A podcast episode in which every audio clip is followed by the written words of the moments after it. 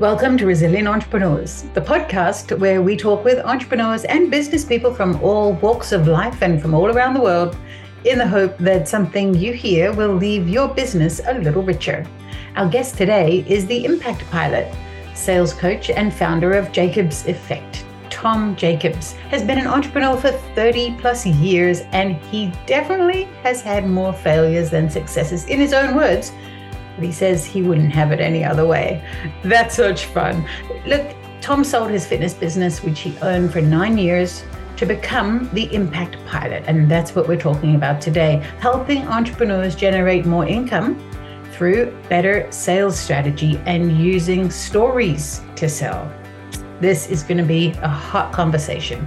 You might wonder where the pilot reference comes from. Well, Tom holds a private pilot license for single engine planes, which was a lifelong dream that he achieved in 2013, 10 years ago. Tom, welcome. Thanks for having me. Wow, what a great intro. and fascinating. There seems like so many stories to pull out of there already. So let's start at the beginning. Tell us your story. Where did you you get your start with entrepreneurship? I read that you might have been a aspiring DJ at a young age. Tell us a little bit about that start. That's exactly. Two turntables and a mic. I learned to rap like nice. If anybody knows old Run DMC. Anyway, that was not me, but I did do uh, homecomings, bar mitzvahs, weddings. When I was 16 years old is when I started that that business. So it was a mobile DJ and string quartet. I played play violin, and so some of my high school buddies and I we formed a string quartet, and so we offered our services to uh, businesses during the holidays and again for weddings and, and, things like that. One really interesting story about that I didn't realize what I was doing at the time, but I discovered direct response marketing on my own. But of course, others you know stole that from me. Basically, no, I'm just you kidding. invented but, it, Tom. You invented, it. I invented direct. Yeah, no, I don't want to say that, but you know, it, it was interesting because I would go. Thank you, the, the Godfather of direct response. Not Dan Kennedy, it's Tom Jackobs. What I used to do is go through the Sunday newspaper when there was a Sunday newspaper. And I would go through the wedding announcements or the engagement announcements, and I would pull out all the brides' names. And then I would go to this book called The White Pages. Oh, uh, don't show your age now. That's right. Nobody knows what it is, right? And what's interesting about the White Pages back then was that it had the full name, address, and phone number of everybody in town. So I would just look up the bride and I would send her a letter with a demo tape. And that's how I got clients for the mobile DJ and for the string quartet. I didn't realize what I was doing at the time, but looking back, I was like, wow, that was pretty smart. Where did I learn that from? that was my first foray into business at 16. And then I went on to uh, university. I still did DJ work while I was at university, but I studied theater management. I always forget because it's been so long ago. I studied theater management.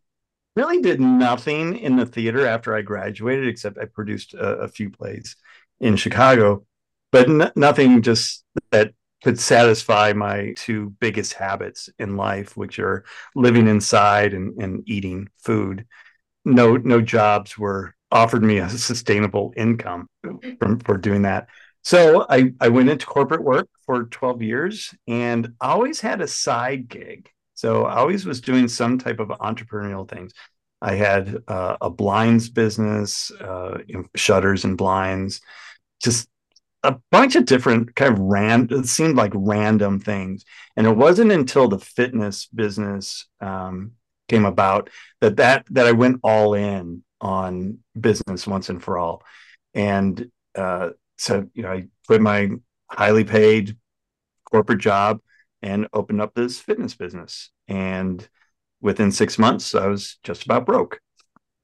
And, I was going to ask uh, you how those first two years went for you, and you just answered it. Yeah, I didn't even make it two years; it was six months. and I, eventually came around, but it was at that six month mark that I was just like, what am I doing? Like, I used to handle millions of dollars in budget for this oil and gas company, and I can't even run a, a small business. It was really demoralizing for me. And that's when I, when I was told that I should hire a coach, I was like, a what? What's that? I, I don't need football, ex, you know, experience. oh, a, a business coach. What's that? And so I ended up hiring a business coach, and she's still my business coach to this day, too, by the way, um, which is so awesome. We're really good friends, but have a great relationship. Um, but it was through then that, that I learned that I needed to know how to sell better and that sales was really my Achilles heel. I didn't want to be pushy to anybody. I didn't want to be overbearing and, and make somebody do something that they don't want to do. And of course, that's all the wrong mindset when mm. it comes hmm. to selling. And it's the wrong mindset when you're selling a wellness product or health and wellness project And that's kind of who I work with now are health and wellness practitioners. But it was through my own struggles that I was like, wait a second, this whole mindset of mine is wrong. And so it, I read a bunch of sales psychology books. I took some courses and I put everything together and just started to come up with my own process to sell. And the second six months was a wonderful turnaround because the second year of business, I did $400,000 of gross revenue. The first year, I only did a hundred and just like barely, you know, making rent each month. So, mm. and it was only because of sales. So you give the full credit of success in a business to being able to sell, I imagine. 100%. And that's how I tell every new entrepreneur say, do whatever you can to learn how to sell because that is the number one skill that you need. And if, and if, even if you're not going to sell long term, you still need the skill so that you can train others to sell for you. Mm. Yeah. So, That's what's good. the secret? Huh. Secret to selling is that it is a process. And once you have your process defined with the right questions that you're going to ask to create this collaborative conversation about how we're going to fix a problem, then you're going to be successful in sales. That's what I teach people now is don't think of yourself as a salesperson because that has some negative connotations to it, unfortunately, still to this day. But think of yourself as a problem solver. The people that are coming to you have a problem. They may or may not know that they have it, and they may or may not know that it's a big enough problem to spend a couple thousand dollars fixing. But that is your job, is to find out what the problem is and make sure that the prospect understands how large of a problem that is for them so that they can make an informed decision whether to purchase your your solution or not. Yeah. That's it. So simple. It is so simple. And I like what you just said about collaborative conversation. Like it's it's the collaborative part is nice. It feels a lot more uh, safe. Sales does yeah. feel icky. It feels icky yeah. and you feel like you are pestering people. And how many times do we need to reach someone before we make a sale? Because I think that's the part that confuses a lot of entrepreneurs. They think one marketing email should bring them all the sales right? If only, if only, right? or one direct response letter with a demo tape will get you a bunch of wedding gigs, right? Now, you know, I so I operate a call center as well where we do follow up uh, for for folks and lead follow up to book appointment. It takes on average 10 attempts by phone or text to get somebody to respond after they've initially filled out a form online asking for a response. Isn't that crazy? That's just absolutely bananas to me. and that's just to get them to respond, not to convert them to a sale. Is that what you're saying? Yeah, yeah, just to respond. Yeah. So you can have a conversation to then book an appointment and then to have the sales conversation. So, you know, in today's age, like the whole idea of, you know, build it and they will come is completely inaccurate. It's not going to happen. It's not the field of dreams. You know, it's it's reality is that you know you have to do the work to get people to book an appointment, even even when they've raised up their hand and said, "Hey, I'm I'm kind of interested," but tell me more. And I did a study when I first started the uh, call center uh, and the appointment setting service, where I called a hundred fitness centers, and I just focused in on fitness centers because that's the world that I came out of. And so we didn't call them; we filled out the form online of a hundred, and only twenty six responded. And out of those 26, I think it was only like 13 responded by phone. And most of them, I think all except two, only called once. Well, I was busy that one time. Call me back. and it's and it's kind of like that. If you don't get a hold of that lead within 20 minutes of them filling out a form, they're cold. They're like ice cold. They won't even remember filling out the form when you go to book an appointment. And it's it's it's it's crazy. And so, you know, our goal is to get to that lead within 20 minutes. And if they don't, then we're going to follow up with them 13 times over 30 days. And, you know, that's how we have such a good success rate in booking more appointments. That's that's the reality of sales.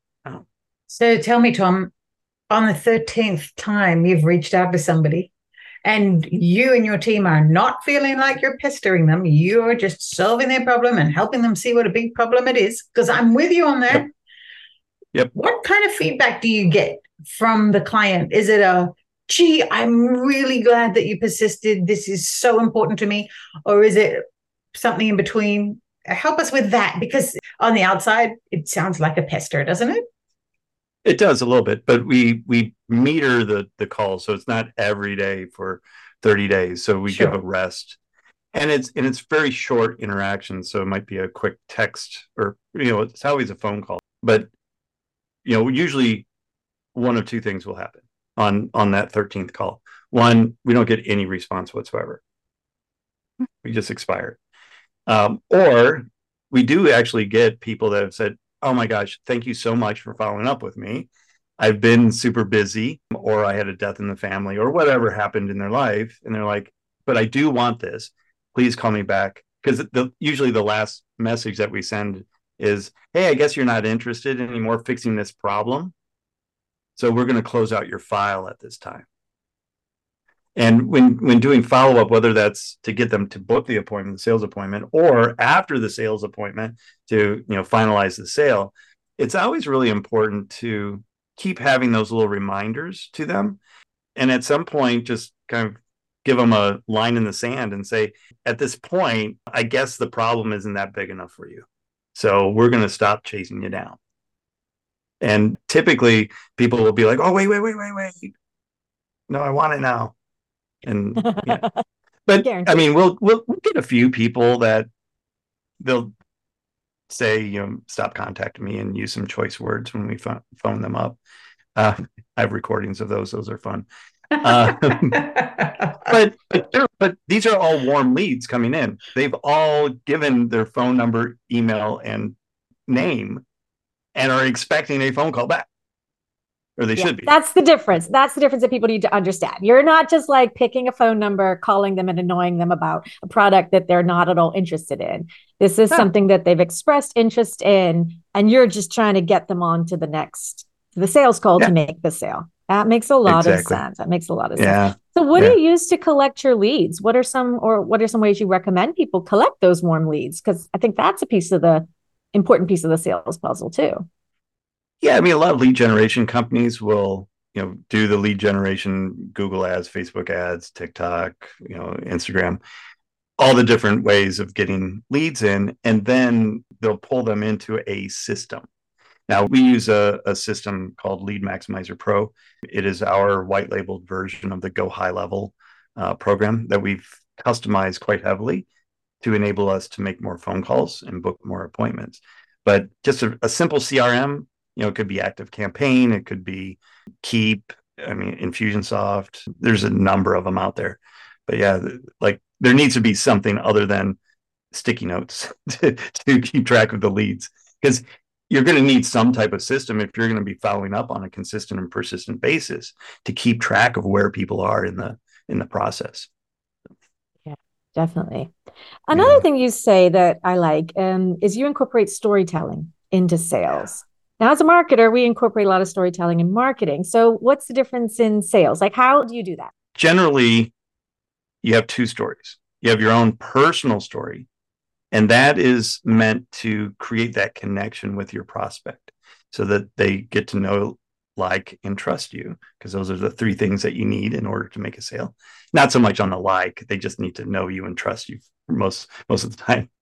By telling your own personal story of why you're representing this product, why you started this business, why you're doing what you're doing right now is so important because we often forget, especially B2B or you know, sales, that a lot of salespeople think, well, this is a business.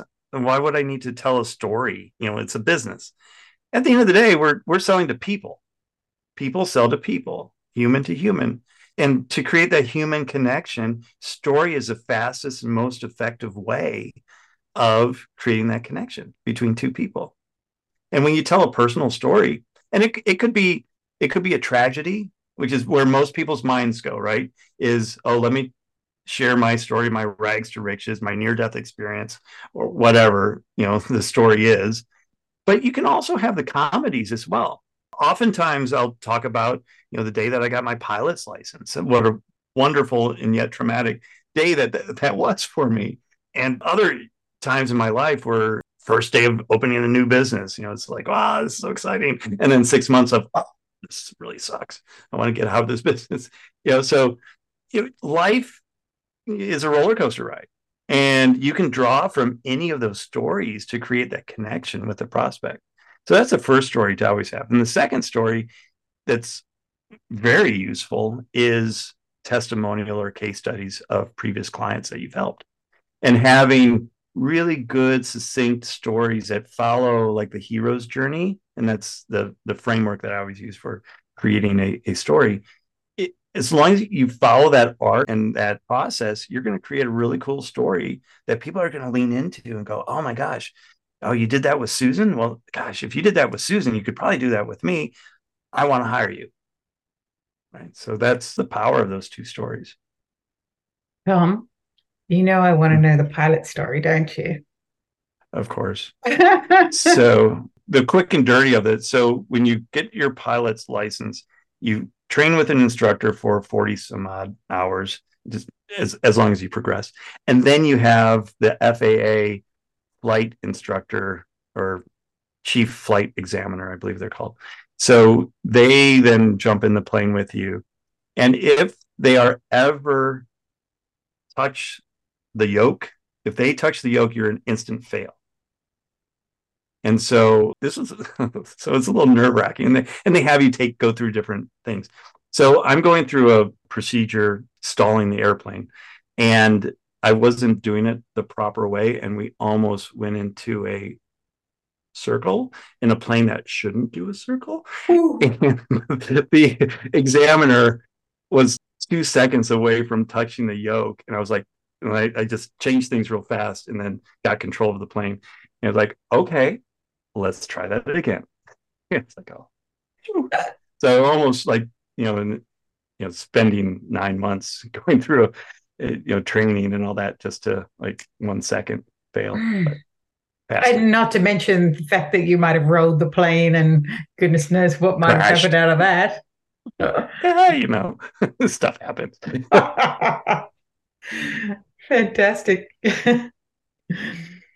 Yeah that was a slight distraction for me when you said uh, yeah it was a squirrel a squirrel moment it's like, oh, there was drama on getting the on getting the pilot's license. I need to know what that is. See, and you and hooked actually, her in. You hooked her in, Tom. I love it. See, it shows. That's right. Well, that's a that's a technique to use while storytelling as well. Is to leave something a little dangling, an open loop in people's head that they'll be like, "Wait a second, like, tell me more about that."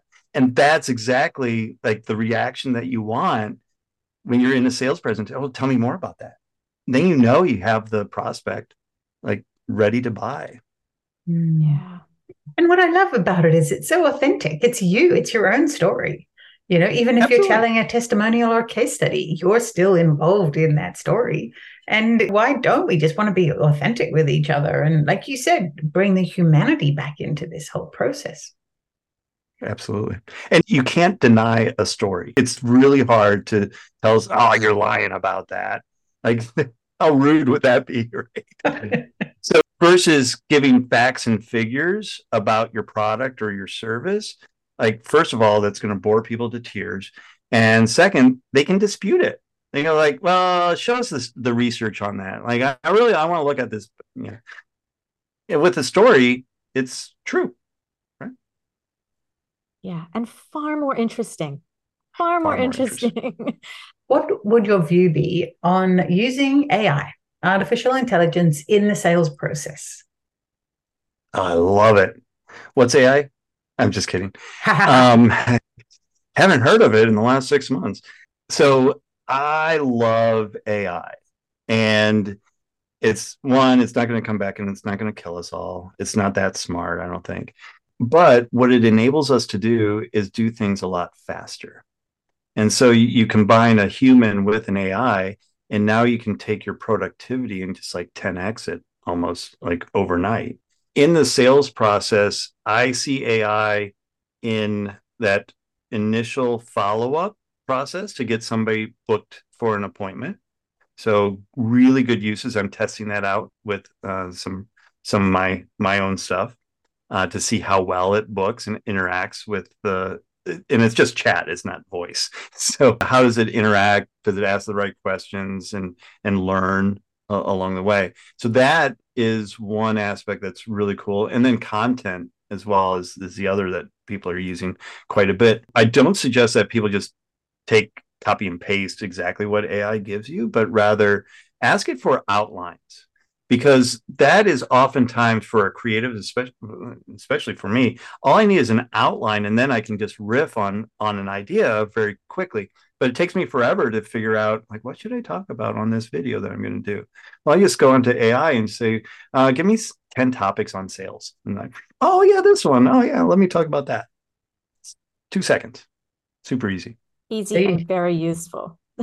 Yes before we start the podcast, uh, we always love to ask our guests like where they are in the world because we find it fascinating um, where people are living now in this new world we are all in. Vicki and I are on opposite sides of the planet. Um, so, Tom, tell us a little bit about where you are now because I think this actually speaks to a little bit of resilience because you were in the mm-hmm. middle of traveling and then ended up COVID shutting everything down. So, tell us a little bit about about you and where you are and how you got there. Yes, I am in Taipei, Taiwan. I've been here for three and a half years now. Um, I had never visited Taiwan before, let alone Taipei. I was living in the Philippines in November of 2019. I moved to the Philippines to live there for, I was going to live there for a year, but then decided to move on and I was going to go to Bangkok. And in the transition time, I had booked some speaking engagements and some events I was going to attend in the US uh, for a couple weeks. So I was going to go uh, Philippines, US for two weeks, and then fly and live in Bangkok. So on March 15th, I go to the airport, March 15th of 2020. Go to the airport. I'm actually on the last flight out of Cebu International Airport of Cebu, Philippines and because they were shutting it down because of COVID. And then I had a two day layover in Taipei. And while I was on my wonderful two day layover in Taipei, where I did a lot of, uh, ate a lot of really good food, everything got shut down in the US. All the events I was going to got canceled, all my speaking engagements got canceled. And I was at this cross point where I was like, well, do I go back to Houston, wait this thing out for the 14 days that everybody's telling us that it's going to last?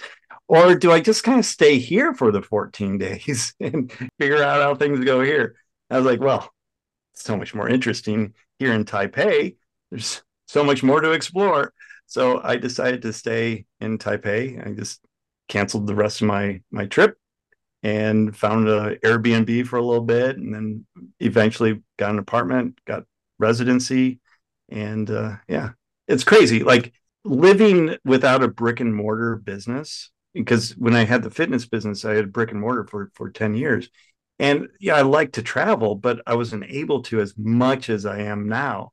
And living in a location for, you know, 30 days, 60 days, 90 days gives you a completely different aspect and and idea of what that culture is all about because now you're living the culture. And it's so fascinating. I've learned so much about you know different cultures around the world. And and now i have my list of places that would love to retire but i think i'm just going to retire here. And travel for two or three months at a time to each place. Absolutely. Exactly. Uh, you're yeah, living the dream man. You're living the dream I'm gonna yeah, ask what's yeah. the best part about being an entrepreneur, but I think you just answered it. Boom, freedom. That was my answer. Yeah, definitely. And you know, the freedom to live where you want, work when you want, you know, do what you want. That's to me, that's the true meaning of entrepreneurship.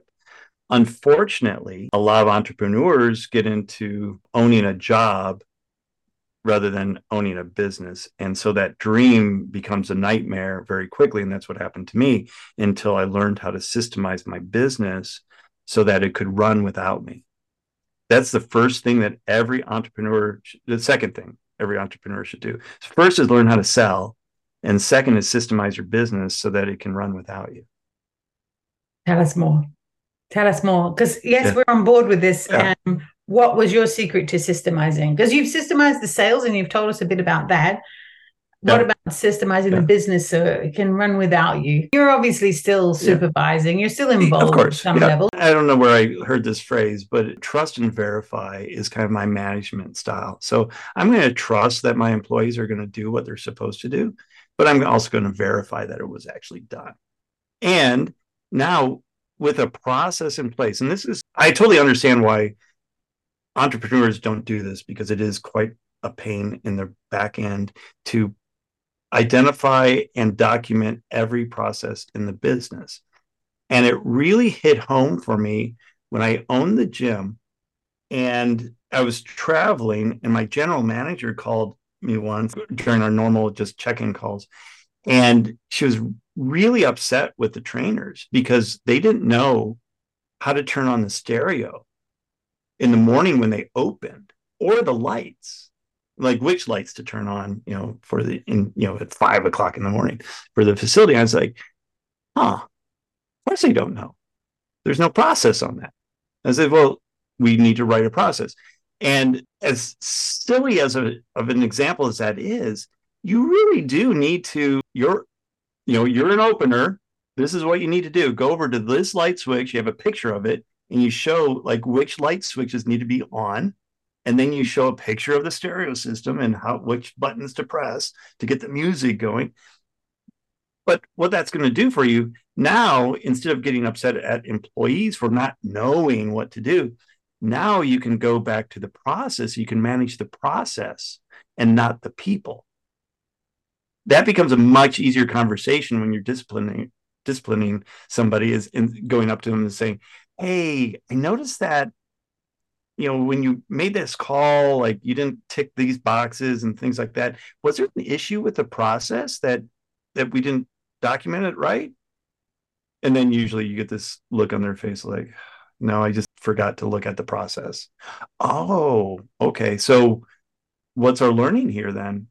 That I need to watch the process, or I need to do the process or relearn the process. Okay, good well, here's a printout of the process. So study it, put it in front of you at all times, and now you won't mess up again. And so that, you know, it becomes a much easier, like I said, much easier conversation to talk about the process instead of attacking people.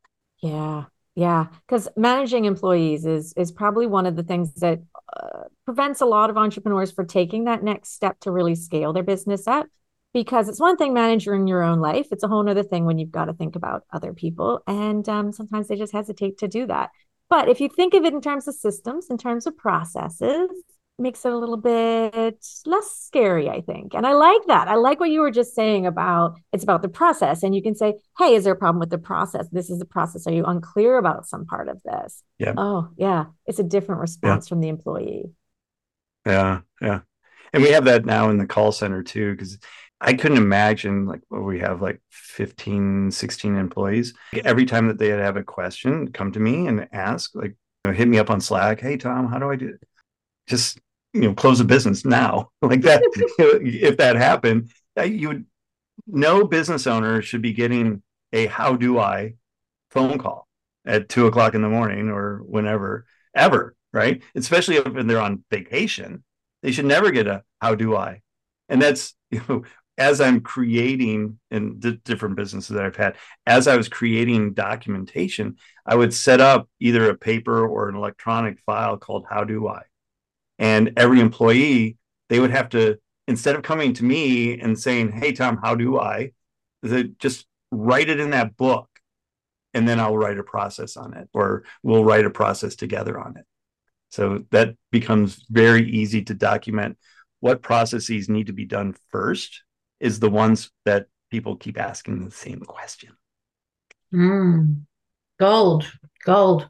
Now, how long did it take you from starting your sales? Let's look at the uh, call center business. Yeah. How long did it take you from zero to now, um, as far as getting those systems? Just so. Yeah, well, because I I learned from past failures, which is part of resilience as well. I started with process. So, like from day one, every time I was teaching somebody to do something, I would do a screen recording of it. And then they would be responsible for documenting the process in a Word document. And then we, you know, transitioned that all online. So now the employees are able to go through and find stuff very easily. And, you know, the the company that we got the the software from calls it the find and follow process. And so you basically you find the process. So we have to teach them how to find it, and then we teach them how to follow it. And you do that one time, and it doesn't matter what the process is, they've learned now how to find and follow. So it, mm-hmm. it streamlines onboarding a new employee. And when it costs, you know, a couple thousand dollars to onboard a new employee, if you're not getting them up to speed really, really fast, you're just wasting money. And one of the best ways is to show them how to find your processes and how to follow them. And then, you know, it's like giving somebody a loaf of bread or teaching them or fish or teaching them to fish. I mm. forget the analogy there, but mm. yeah, teach them how to fish. Yeah. You just don't want to give them the fish. So. No, it makes so much sense just switching gears just a little bit, I'd love for you to hop back in a time machine and take yourself back to 18 year old you. You've had some experience as an entrepreneur, had experience in marketing, right? You've learned a few lessons already, but now you're heading to university and your your life's about to take a slightly different direction, but you don't know it yet. What hmm. advice mm. would you like to go back and give that 18 year old self? I would tell 18 year old me to say yes more yes to opportunities. Every time think back what opportunities are missed, and oftentimes we don't know what opportunities are missed because we're not looking for opportunities. So, number one is to be very clear on what opportunities you're open to. And once you're clear in your head and you just kind of, you know, picture like I, I give the example when I was working with a lot of fitness trainers, like if they didn't have a premises already to train out of, I was like, well, envision what that looks like. Is it a storefront? Is it in a strip mall? Is it a standalone? Is it two story? Really visualize what you see your facility to look like. And once you've done that, now these opportunities will start to present themselves to you. Not that just by doing this and manifestation and all this woo woo stuff, that's not the case. It's just that now you're looking for it subconsciously rather than just like, oh, if something happens, it happens. If you ever dreamt about a car or like buying, or you've thought about buying a new car, you know, it's, oh, I just, I want to buy that new Audi that I just saw. And now all of a sudden, all you see are these new Audis, right? Yeah. That's a, that's a RAS system, reticular activation system in play because now you're open to those visualizations that you've already had. Your, your brain is just programmed. So, like mm-hmm. knowing what opportunities that I'm looking for and what, you know, that five year plan, that 10 year plan, And then as things happen, it's just say yes. You know, as long as it's not stupid and illegal, you know, why not? The the Thai, I was living in Thailand for a little bit, and the Thai have the same never try, never know. I think that's just beautiful. It's like, yeah, yeah, try something once. You know, if it doesn't kill you, don't try it again. If you don't like it, yeah, that's a great saying. It's, a, it's such a peaceful way of saying never try, never know. It's you know, it's not yeah. forcing you to do anything, it's just leaving it open to you to consider. That's beautiful. What positive influences do you have in your life, Tom, as far as favorite book, uh, someone you're following at the moment on podcasts? It's a good question. One of my favorite uh, books, and this is on sales as well, is The Introvert's Edge to Selling. And it's uh, Matthew Pollard. He's a Australian uh, as well, but living in the US. And just, it's, it's, I'm an introvert. And when I read this book, I was like, yes, that's me. I always use my introversion as an excuse why I couldn't be a really top salesperson. And you know, this gave me permission now. This book was like, no, uh, introverts actually make better salespeople than extroverts. Ooh, do because tell. we, I know we love to follow a process, and it doesn't matter if we're on or off. We just follow the process. We just do the steps. You know, a lot of extroverted salespeople. You know, it's I, I was coaching one one woman who's a extrovert salesperson. I forget her name, Sharon. Let's just say Sharon. You know, your your numbers are quite low for outreach on Thursday and Friday of, of last week. Why is that? Oh, I just my energy level was down, and I know that if I just made those calls, it would just be wasteful. So I'm just waiting for my energy level to come back up when I'm really outgoing. And I was like, oh, Lord, are you kidding me? Just make the calls. And she's like, what, uh, my energy? I was like, well, screw your energy, make the calls. That's your job. It's a process. Say the words that that are on the script and and just go through it. Why wait for the perfect moment to do something? And I think that's the advantage. You know, it's like the the the tortoise and the hare. So the the tortoise is is the introvert and the hare is the extrovert. I love. Hope I didn't upset any extroverts. I love that there's an advantage to being an introvert in sales. I think Laura and I yeah. are both resonating with this strongly. Great book recommendation. Yes, Thank you for that. Nothing. Absolutely. so, um, of course, Tom, we always ask everyone that comes on our podcast, what does resilience mean to you? How do you define it? I define uh, resilience as getting back up when you when you fail and that ability and the more you fail the better you get at getting up so it's it's just like working out you can't work out one time and expect you know a six pack abs or whatever you have to do it consistently. So if you're failing consistently that's a good thing because you're teaching yourself how to get back up and you're teaching yourself what didn't work. So you can find what does work. One thing that bothers me to no end is somebody that is just paralyzed by fear to try new things because they fear that they're going to fail. Well, 100% of you know was Wayne Gretzky 100% of the shots that you don't take, you're going to lose. So take something. You're bound to be better off. And even if you lose, at least you'll learn something. Right. So for me, it's it, resilience is failing and then getting back up and trying to do that quickly, trying to do that quickly and more frequently. Yeah. Oh, it's so true. It's so true. And so many of our great guests have said the same thing. It's a really important thing for everyone to be reminded of. It's okay to fail. Don't fear failure. In fact, the faster you can fail, the faster you learn what not to do again, right?